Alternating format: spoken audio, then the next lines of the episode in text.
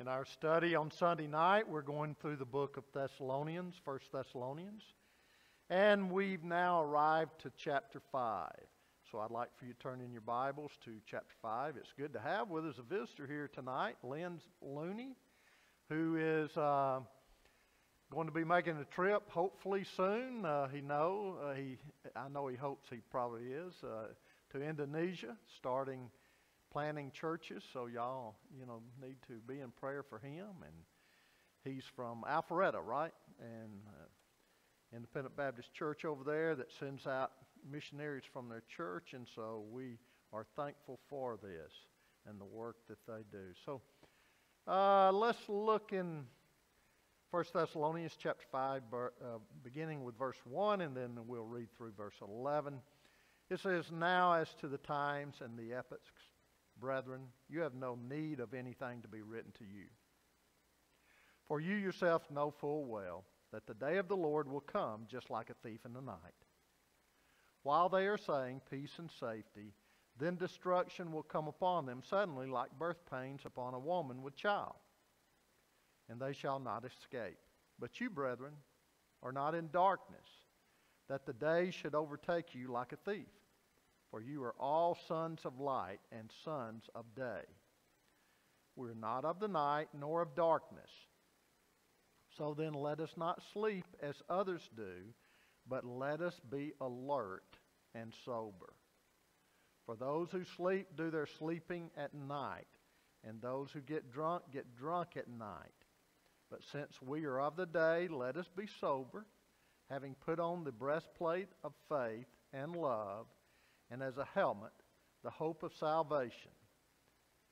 For God has not destined us for wrath, but for obtaining salvation through our Lord Jesus Christ, who died for us, that whether we are awake or asleep, we may live together with him. Therefore, encourage one another and build up one another, just as you also are doing. Let's go to the Lord in prayer. Father, I just pray for your grace and its sufficiency to take its effect in this service in a very special and unique way as only you can. Enlighten our minds and our hearts to your truth. Use me as that vessel in delivering your message, and I pray that the Holy Spirit will, uh, your Spirit will just deal with our hearts in the manner that you would so see needed to be dealt with.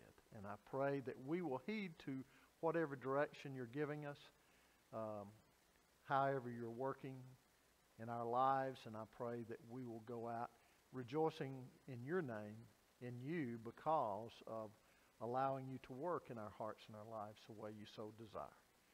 And may we be effective this week uh, for your kingdom and for your glory. In Jesus' name, amen what will happen next? Paul has just clarified as he taught the believers at Thessalonica earlier when he founded the church. He answered their question in chapter 4 concerning the rapture, being caught up. And so that's what the rapture comes from, Latin term. It means being caught up.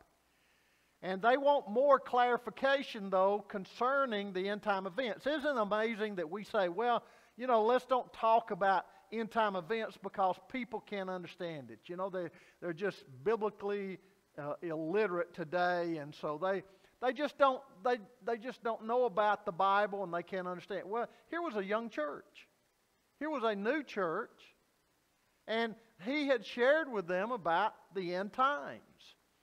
And so, what was going to happen?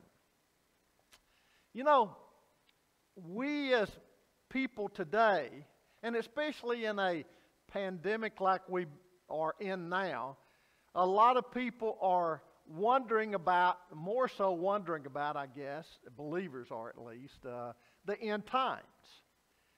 You know, the last century experienced the terror of two world wars we, uh, you know, we saw, uh, we heard about the great, terrible uh, Holocaust, the Korean conflict, the Vietnam War, the Persian Gulf War, 9 11 that happened just not too long ago. There also have been numerous revolutions, riots, acts of terrorism, and other violent acts. Now, a crucial question is where is history going? We're wondering that today, just like they were wondering. Where is history going? Does it have a purpose? Does it have a goal? Does it have a meaning? Is it meaningless? Is it endless? Uh, an endless succession of events going nowhere, as some teach. I know that we do have circles. Uh, there's these cycles of events, but some some uh, professors teach that it's just you know, hey, that's happened before. It's just an endless uh, process, and and you you'll see that throughout life. Life doesn't mean anything. Well, with uh, such chaos and, and confusion in the world, what does that mean for our day and time? What does it mean for us living today? Hendrikus Berkhof, in this book, Christ, the Meaning of History, said, Our generation is strangled by fear fear for man, for his future, for direction in which we are driven against our will and desire. And out of this comes a cry for illumination concerning the meaning of the existence of mankind and concerning the goal to which we are directed. It is a cry for an answer to the old question of the meaning of history. What is the meaning of history? Paul had included in his end time that it is not an endless cycle, that it has meaning. In the end time teaching, there's coming a day of wrath. As we've talked about, he talked about the rapture and the church being removed, the catching away of believers before this awful time that he's talking about, the day of the Lord, in chapter 5.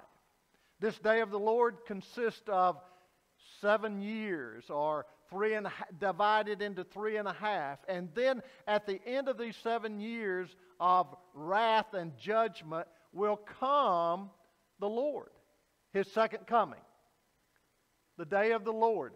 They will intensify these, these uh, judgments and all until uh, right at the end when he comes back, and he'll come back to rule and reign. There'll be the Great War, Armageddon, but then there'll be the millennial, and where Satan is, is bound for a thousand years and then released at the end of a thousand years, and then there'll be the great judgment, great white throne judgment. So, these are some of the events that Paul was talking with these believers about. These Thessalonians, though, just like us, they wanted clarity. I mean, it's not, you know, it's difficult in understanding the end times. I, you, you have to read the Old Testament prophecies and the, the New Testament teachings and pull them together, and, and, and it's very difficult for anyone.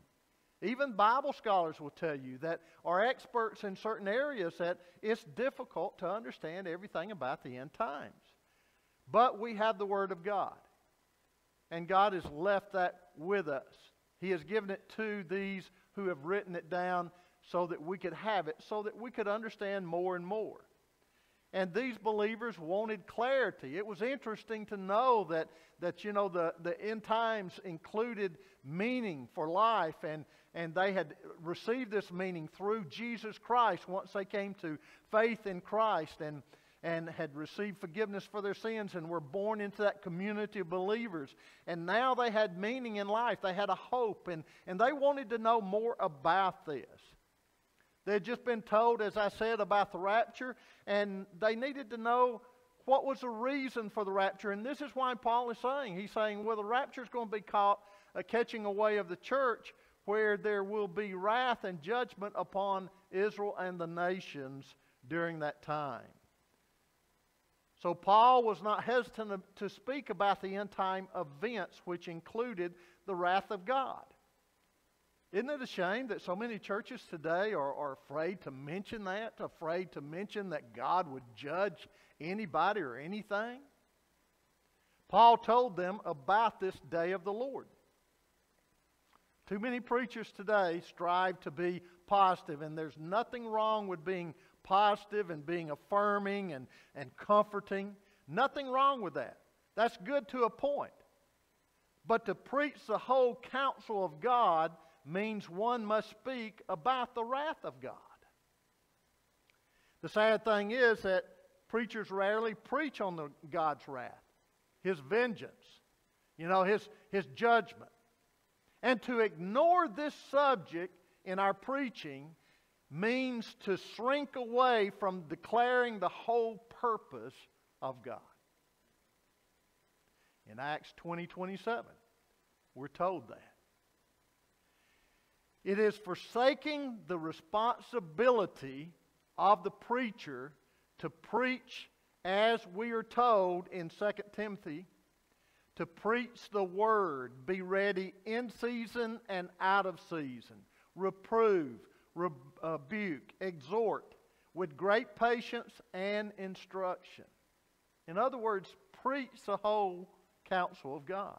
Scripture continually warns of God's judgments and eternal punishment of for unbelievers. And judgment was a major emphasis of both the Old Testament prophets and the New Testament apostles. And the one who spoke the most about judgment, who do you think that is?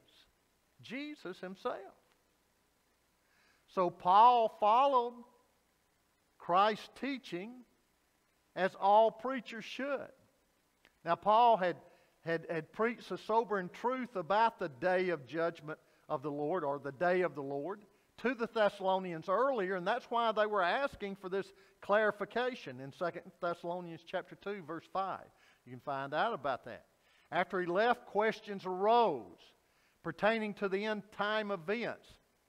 And in chapter 4 of 1 Thessalonians, Paul tells them, answers their questions about the rapture, the catching away. Now in chapter 5, he's dealing with the day of the Lord. Now, since the church is going to be called away at the rapture, which will, you know, uh, be at the uh, beginning of the tribulation, what will happen after that? What does it mean to escape the day of the Lord? And this is a time that Paul spoke of where God's wrath and his judgment will be displayed. So, what does he say about that? First of all, he says, avoid date setting. Look in verse 1. Now, as to the times and the epochs, brethren, you have no need of anything to be written to you. Note that Paul refers to the times and the epochs, the dates, in other words, in verse 1. He's referring to times and seasons. And here, Paul is not writing about actual 24 hours or specific dates. He's referring to period of time when certain events will take place. In other words, all three refers to the end times. The only time that it's used in the Bible, three times, all three times refers to the end times. Daniel's 2.21 and Acts 1.7 and here.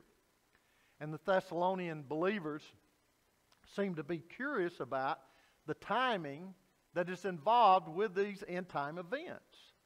And we are also. It's been, it's been the curiosity of many throughout history. William Miller, who was born in uh, Pittsfield, Massachusetts on Fe- February 15th, 1782. He had, you know, uh, he uh, you know, was con- considered an upright, sincere Christian who believed in the reality of the second coming of Christ, the second advent of Christ. And he decided that he could find out and he would know when it would occur. And so he set a date where he believed it would occur 1843 to 1844, sometime in that period. Well, guess what? You know, it didn't happen, did it? and what became of that? Many of them were disappointed. And so the period passed, no Christ returned.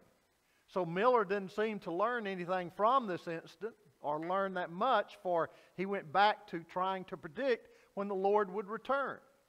So he says, October the 22nd, 1844. Guess what?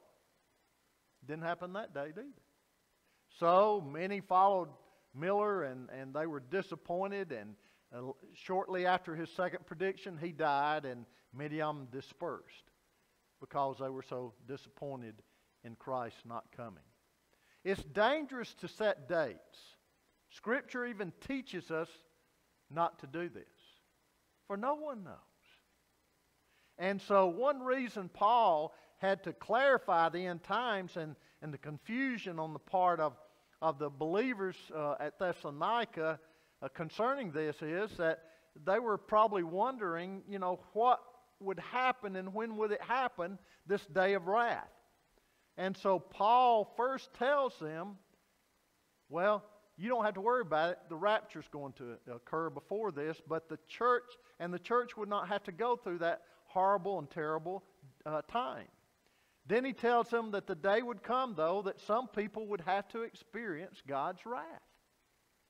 Paul does mention some signs relating to the second coming of, of the Lord, but he doesn't set any dates. There's no dates. That you won't find any dates given to let them know when it will occur.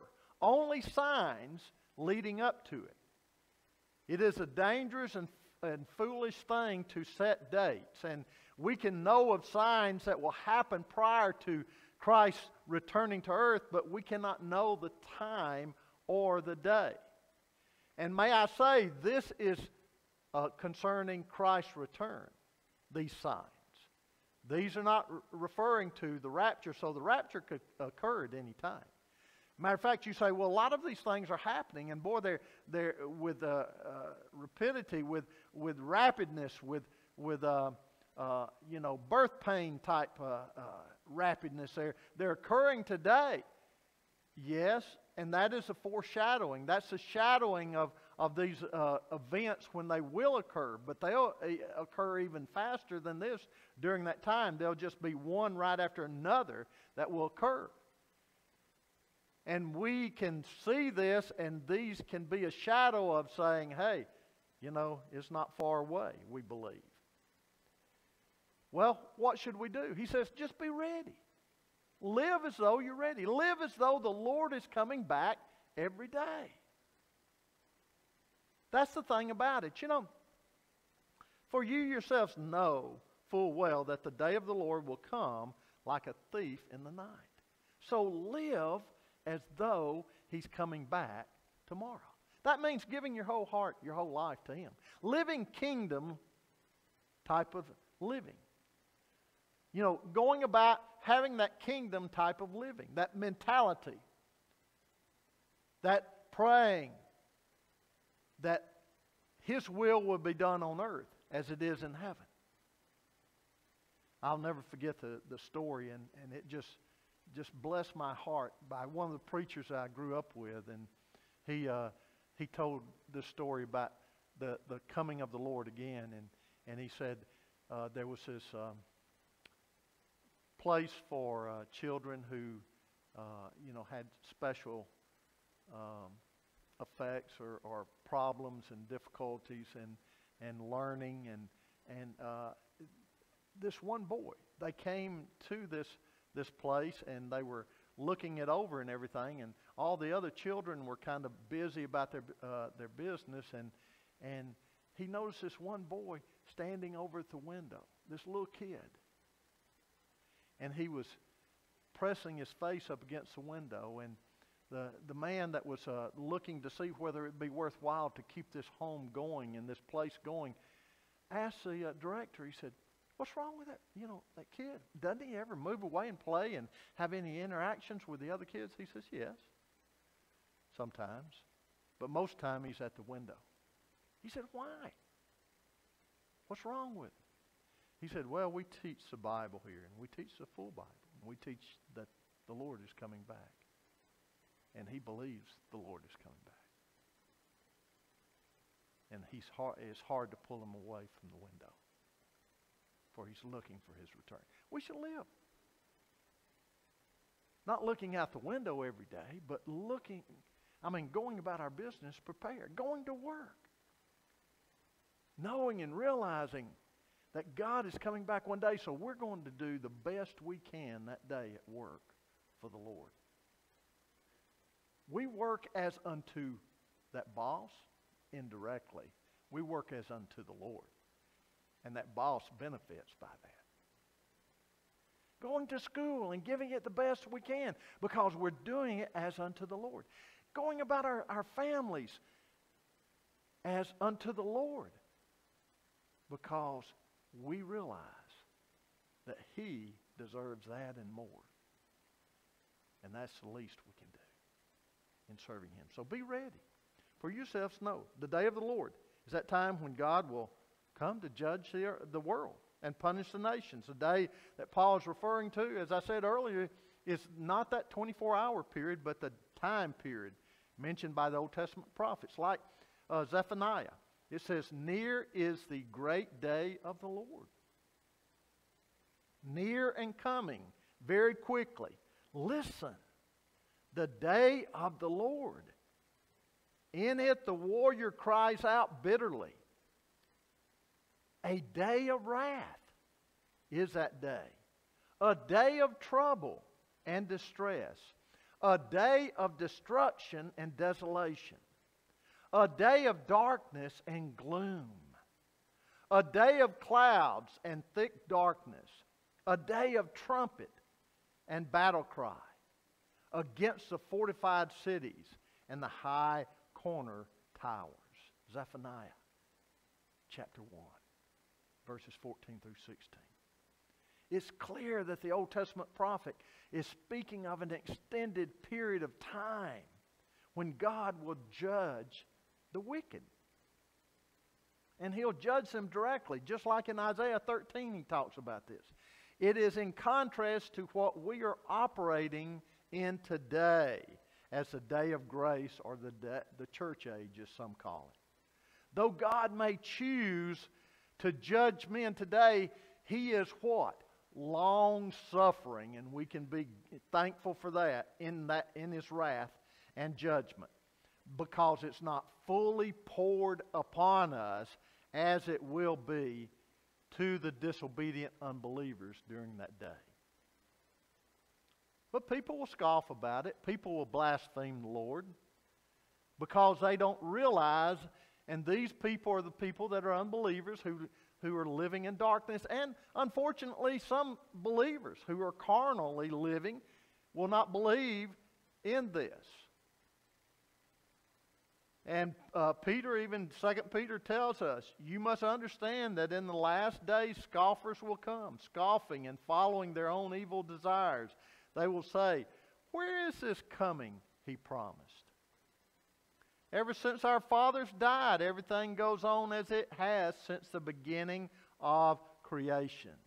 But what they don't realize is that God, in his long suffering, has allowed this to happen so that that sinner, that, uh, that uh, sinner could repent. It says, uh, but do not forget this one thing, dear friends. With the Lord is like a thousand years, and a thousand years are like a day. The Lord is not slow in keeping his promise, as some understand slowness. He is patient with you, not wanting anyone to perish, but everyone to come to repentance.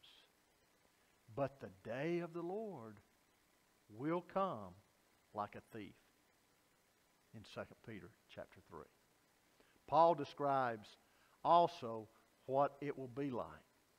He illustrates the sudden, uh, suddenness and the surprise involved in the day in the coming of the Lord, but he also tells them the contrast that's going to be there and letting them know that the believers will not be a part of this. In Revelation 3 3 and 16 15, John also uses the image to warn believers not to be caught uh, napping. Paul is basically telling Thessalonian believers that no one will know the time when the Lord will come for his people. So we must live in constant uh, alertness with that attitude of watching and waiting while we are busy working and witnessing. Paul has told the believers at Thessalonica about the coming of the Lord, for his church, and he has also told them that there would be a period of suffering and tribulation on the earth following this catching away. The times and the seasons. It relates to Israel and the nations during the time that will be there in the tribulation, those who are unbelievers. It does not apply to the church. I don't believe that in any way. I believe that he's already explained that in chapter 4. The day of the Lord, as Paul describes it here, describes a time of wrath, of, of uh, purging, if you will. The primary thought here is that Paul reminds his readers, For you yourselves know full well that the day of the Lord will come just like a thief in the night. In other words, believers were to know what was to happen, while unbelievers will be caught by surprise because they have refused, not because they didn't have a chance, but because they have refused the gospel. They have refused the grace of God. The suddenly, suddenness of these events will reveal to the world its ignorance of divine truth. And then he gives us a contrast here in 1 Thessalonians 5 3 through 5. While they are saying peace and safety, then destruction will come upon them suddenly, like labor pains upon a woman with child, and they will not escape. But you, brethren, are not in darkness that the day will overtake you like a thief. For you are all sons of light and sons of day. We are not of night nor of darkness. Now look at that.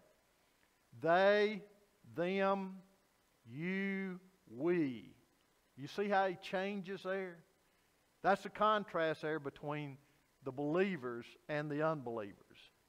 After the church has been raptured from the world, there will only be unbelievers left. And as I mentioned earlier, it's because they chose not to believe. They had their chance, they rejected it. They even scoffed at it. Many have scoffed at it, and many will. The blind world will be enjoying the time of false peace and security that he mentions just before these events occurred during the tribulation. There'll be a contrast throughout this section between this as he explains that they will not be a part of it. They and us, uh, you know, that contrast there between believers and unbelievers. While they are saying peace and safety, then destruction will come upon them suddenly, like labor pains upon a woman with child, and they will not escape. Paul tells us that there will be a false sense of peace and safety with them before the coming of the Lord. Kind of like in Noah's day. The lost world will be caught by surprise. It will be, in other words, business as usual. It will be just like today. They will be carrying on business as usual, and many will be scoffers saying, Oh, that story, we've heard it so many times. It's never happened yet. And Paul tells us that with this, the reason is that they refuse to heed God's warning and receive God's word, just like in the day of Noah. There is a false sense of security and safety. You know, we sometimes we can't imagine people not taking heed to God's warnings, can we? Wars, rumors of wars, we say. We look at it from the spiritual sight, and we forget about the people that are dead in their trespasses, trespasses and sins who cannot see this. We forget how we were. And so they, you know, we see all this hatred, murders, uh, evil, uh, rampant sexual immorality, you know, uh, acceptance of many immoral lifestyles, plagues and earthquakes increasing and it seems like, and floods, uh, uh, frequent storms, economic disasters uh, all around us, children rebelling against parents, family members constantly fighting each other, a deliberate falling away from the truth and the true kingdom living. And people can't see this because they're dead in their trespasses and sins. They're blind to it. It's really, is it really that hard for us to understand as believers and to accept? Many believers do not want to accept this. We still live in the age of grace where we have the Holy Spirit restraining the evil one a great deal, and this restraint will be removed during the tribulation because the church will be gone. That's where the Holy Spirit lives in us today. And so uh, we're seeing shadows of the end uh, time events and warning signs being deeply cast before us today. We see more and more people falling away, though, from the church than ever before. You know, in the late 60s and 70s, we had, I was talking with Tim the other day, we had the last big movement that I can recall called the Jesus movement. It was a spiritual movement, some called an awakening, and uh, it's something that I'd never experienced before and, and never have since. During that time, I was saved. Since then, it seems like the church has become more and more routine rather than having a life that is radical as far as living differently than society. Churches, they become more and more dependent upon programs and ministries, which the ministries and programs are fine, but when we become dependent, more dependent upon those than we do the Holy Spirit, there's something wrong. Because of this, we've been falling away from church, you know, uh, from the church, and members have been leaving, and there's been a disenchantment with church among non believers. You read any book concerning the, uh, the nones, and uh, this is a lot dealing with those today, not just the millennials, but all that have fallen away from the church and what they say about it. And, uh, you know, you see that church, uh, these members are disenchanted with the church. So, what has the church done? They've overreacted, trying to make the church become so pleasant to them and so pleasing to them that it's become just like the culture in many cases. Not all, but many cases. We read about these uh, purpose driven churches, which, if it's driven the right way, that's fine. But if we're using these purpose driven churches to bring these people in from our culture by becoming like our culture with our music, with our, you know, with everything in here, activities and everything else, making it fun, making it jo- enjoyable, you know, making it where they, they won't leave us because we have all these activities that are fun and exciting, then we are missing the boat. We're, do, we're going about it the wrong way. We compromise. And by compromising, we lose. I mean, the Spirit is there, but we lose its power because we're deciding to work on our own instead of by the power of God. And what comes from that? Weaker marriages, weaker families, weaker committed believers, weaker Christians in the workplace. In comes a crisis like we have, and what happens? Does it bring us to our knees? Does it bring people into church? Do people say, hey, man, I'm going to get back into church and I'm going to worship? Praying that God would open up the doors where we can come back and, and we can all gather together? No, many are saying, well, you know, God's a, a, loving God, and God wouldn't judge us that way, or He wouldn't work in something like that. But you know, if God is a loving God, then more than likely He'll use any means, and this mean, to bring us to our knees and bring us back to Him. Sad news is that I recently heard some stats from Barna, the Barna Group, and I want you to listen to these. It just broke my heart. They're saying that they interviewed these people, and you go as far as you want to with these stats, but one third of all evangelicals who have been out of church because of this COVID 19, one third that they interviewed would more than likely not come back. But get this not only that, but more than one third will not care to listen or watch their worship on YouTube or Facebook. And I heard somebody say, well, I can see that because I can see where it's, we're such a professional, high tech group that if a worship service is just a worship service and it's just one camera picking up the preacher, why listen to him? Is poorly used compared to what David Jeremiah out in California, I'm not taking away from him, but in his big church, he has all these cameras. He can zoom in over here, he can zoom in over there, he can work here, and it's very professional. So if I am going to watch a program, I'd probably watch that if I do.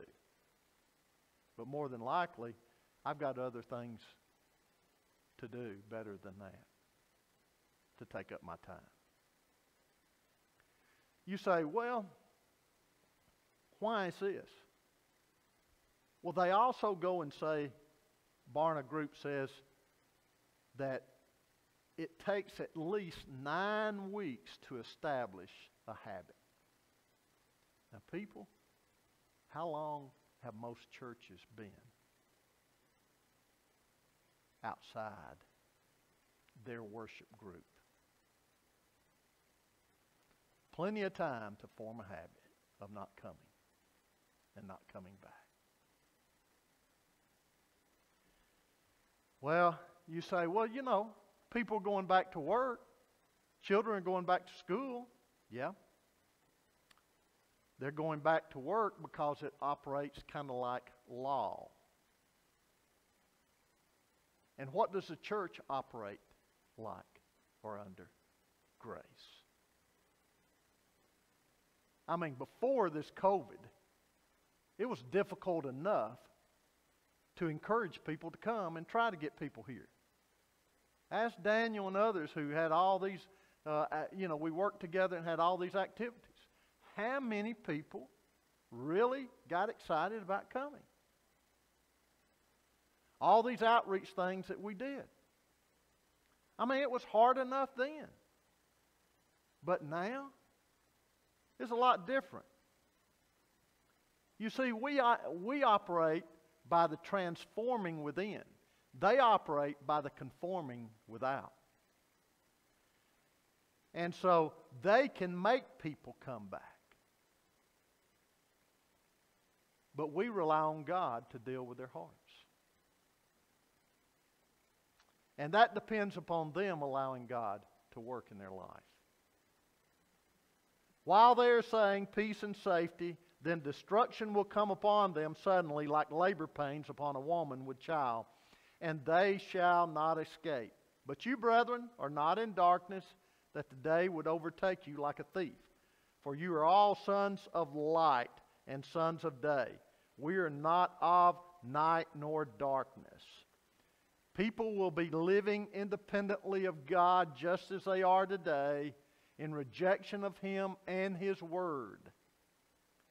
What they don't realize is that they're about to see God, His authority, His power, and His wrath as never before.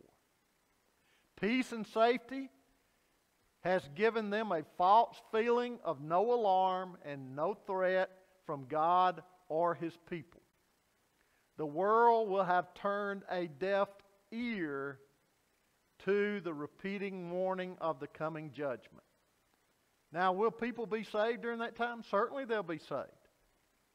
But for the most part, even with all of this wrath, even with all of this judgment, people will be doing this, turning a deaf ear to these warnings. Paul compared this coming judgment to travail upon woman with child, he says. It will be sudden, just like a woman's birth pains. Not only that, Paul also tells the believers at Thessalonica, But you, brethren, are not in darkness, that the day should not overtake you like a thief. The day of the Lord will come suddenly and take unbelievers by surprise. But not so for the believer. It shouldn't be that way. They should be prepared. You, used in verse 4, contrast with them in verse 3. The word brethren further emphasizes Paul's point. Unlike unbelievers, the believers mentioned here will not experience that day, for they had been raptured up. But also, believers are not in darkness. Children of God possess an entirely different nature. They're not children of the night. They don't belong to Satan's evil kingdom anymore. The children of darkness are people who are included in both intellectual and moral darkness. It involves not knowing and not doing what is right. Ephesians 2 1 through 3 explains it. You were dead in your trespasses and sins, in which you formerly walked according to the course of this world, according to the prince of the power of the air, of the spirit that is now working in the sons of disobedience. Among them we too all formerly lived in the lust of our flesh, indulging the desires of the flesh and of the mind, and were by nature children of wrath even as the rest. But not so now. You are children of light. Jesus said, I am the light of the world. He who follows me will not walk in darkness, but will have the light of life. Because the believer's nature is distinct from the unbeliever, the believer should not fear the day of the Lord and think that it will overtake them as a day of darkness when the wrath of God is unleashed on the unbeliever. The believer can be assured that he will be in the Lord's hands under his protection.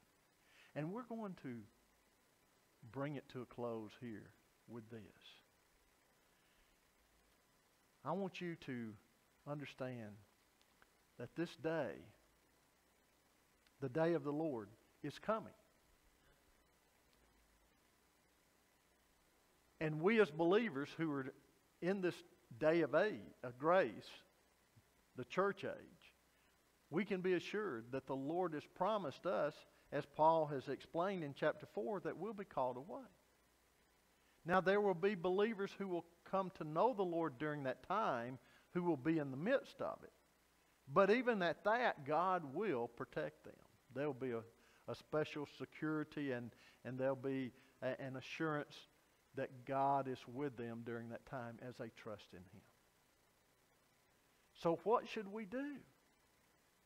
Well, with all of these things that are happening, we should be steadfast in our faith, trusting God, honoring Him, and above everything else, wanting every day for his return to occur, but living it not only as though he's coming back that day, but knowing that living it that way, we will be honoring him and glorifying him. And that's what our purpose is. It's not about us, it's about him and his glory. Let's bow our heads in prayer. Father, I just want to thank you that you placed us here as a church, as a community of believers. And I know it's difficult during this time, and I know that Satan is at work, and I know that he uh, desires for uh, the church not to function the way that it should, but I also know that, that you're in charge. And as we were talking earlier, and like my brother uh, Mr. Looney uh, shared. It didn't catch you by surprise. You know what's happening, you know what's going to happen. And so, Lord, as you are in control, I pray that you'll give us the assurance. Help us in our steadfastness. Help us be faithful to you.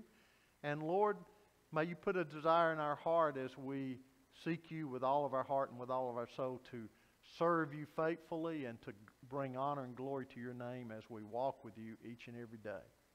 And may we reach out to those that are in darkness, knowing what is ahead for each and every one. That not only that, that day of the Lord where there'll be judgment during the tribulation, but the great white throne judgment one day for all lost people, where they'll never have another chance. They'll be judged for their sins and cast into the lake of fire forever.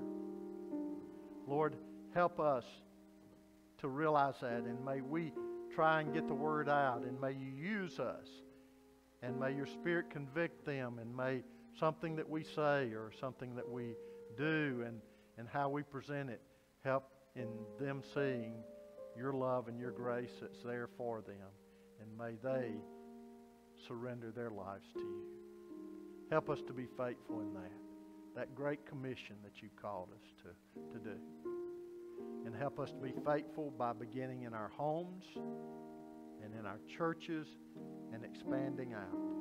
For I pray this in Jesus' name. Amen. Let's stand.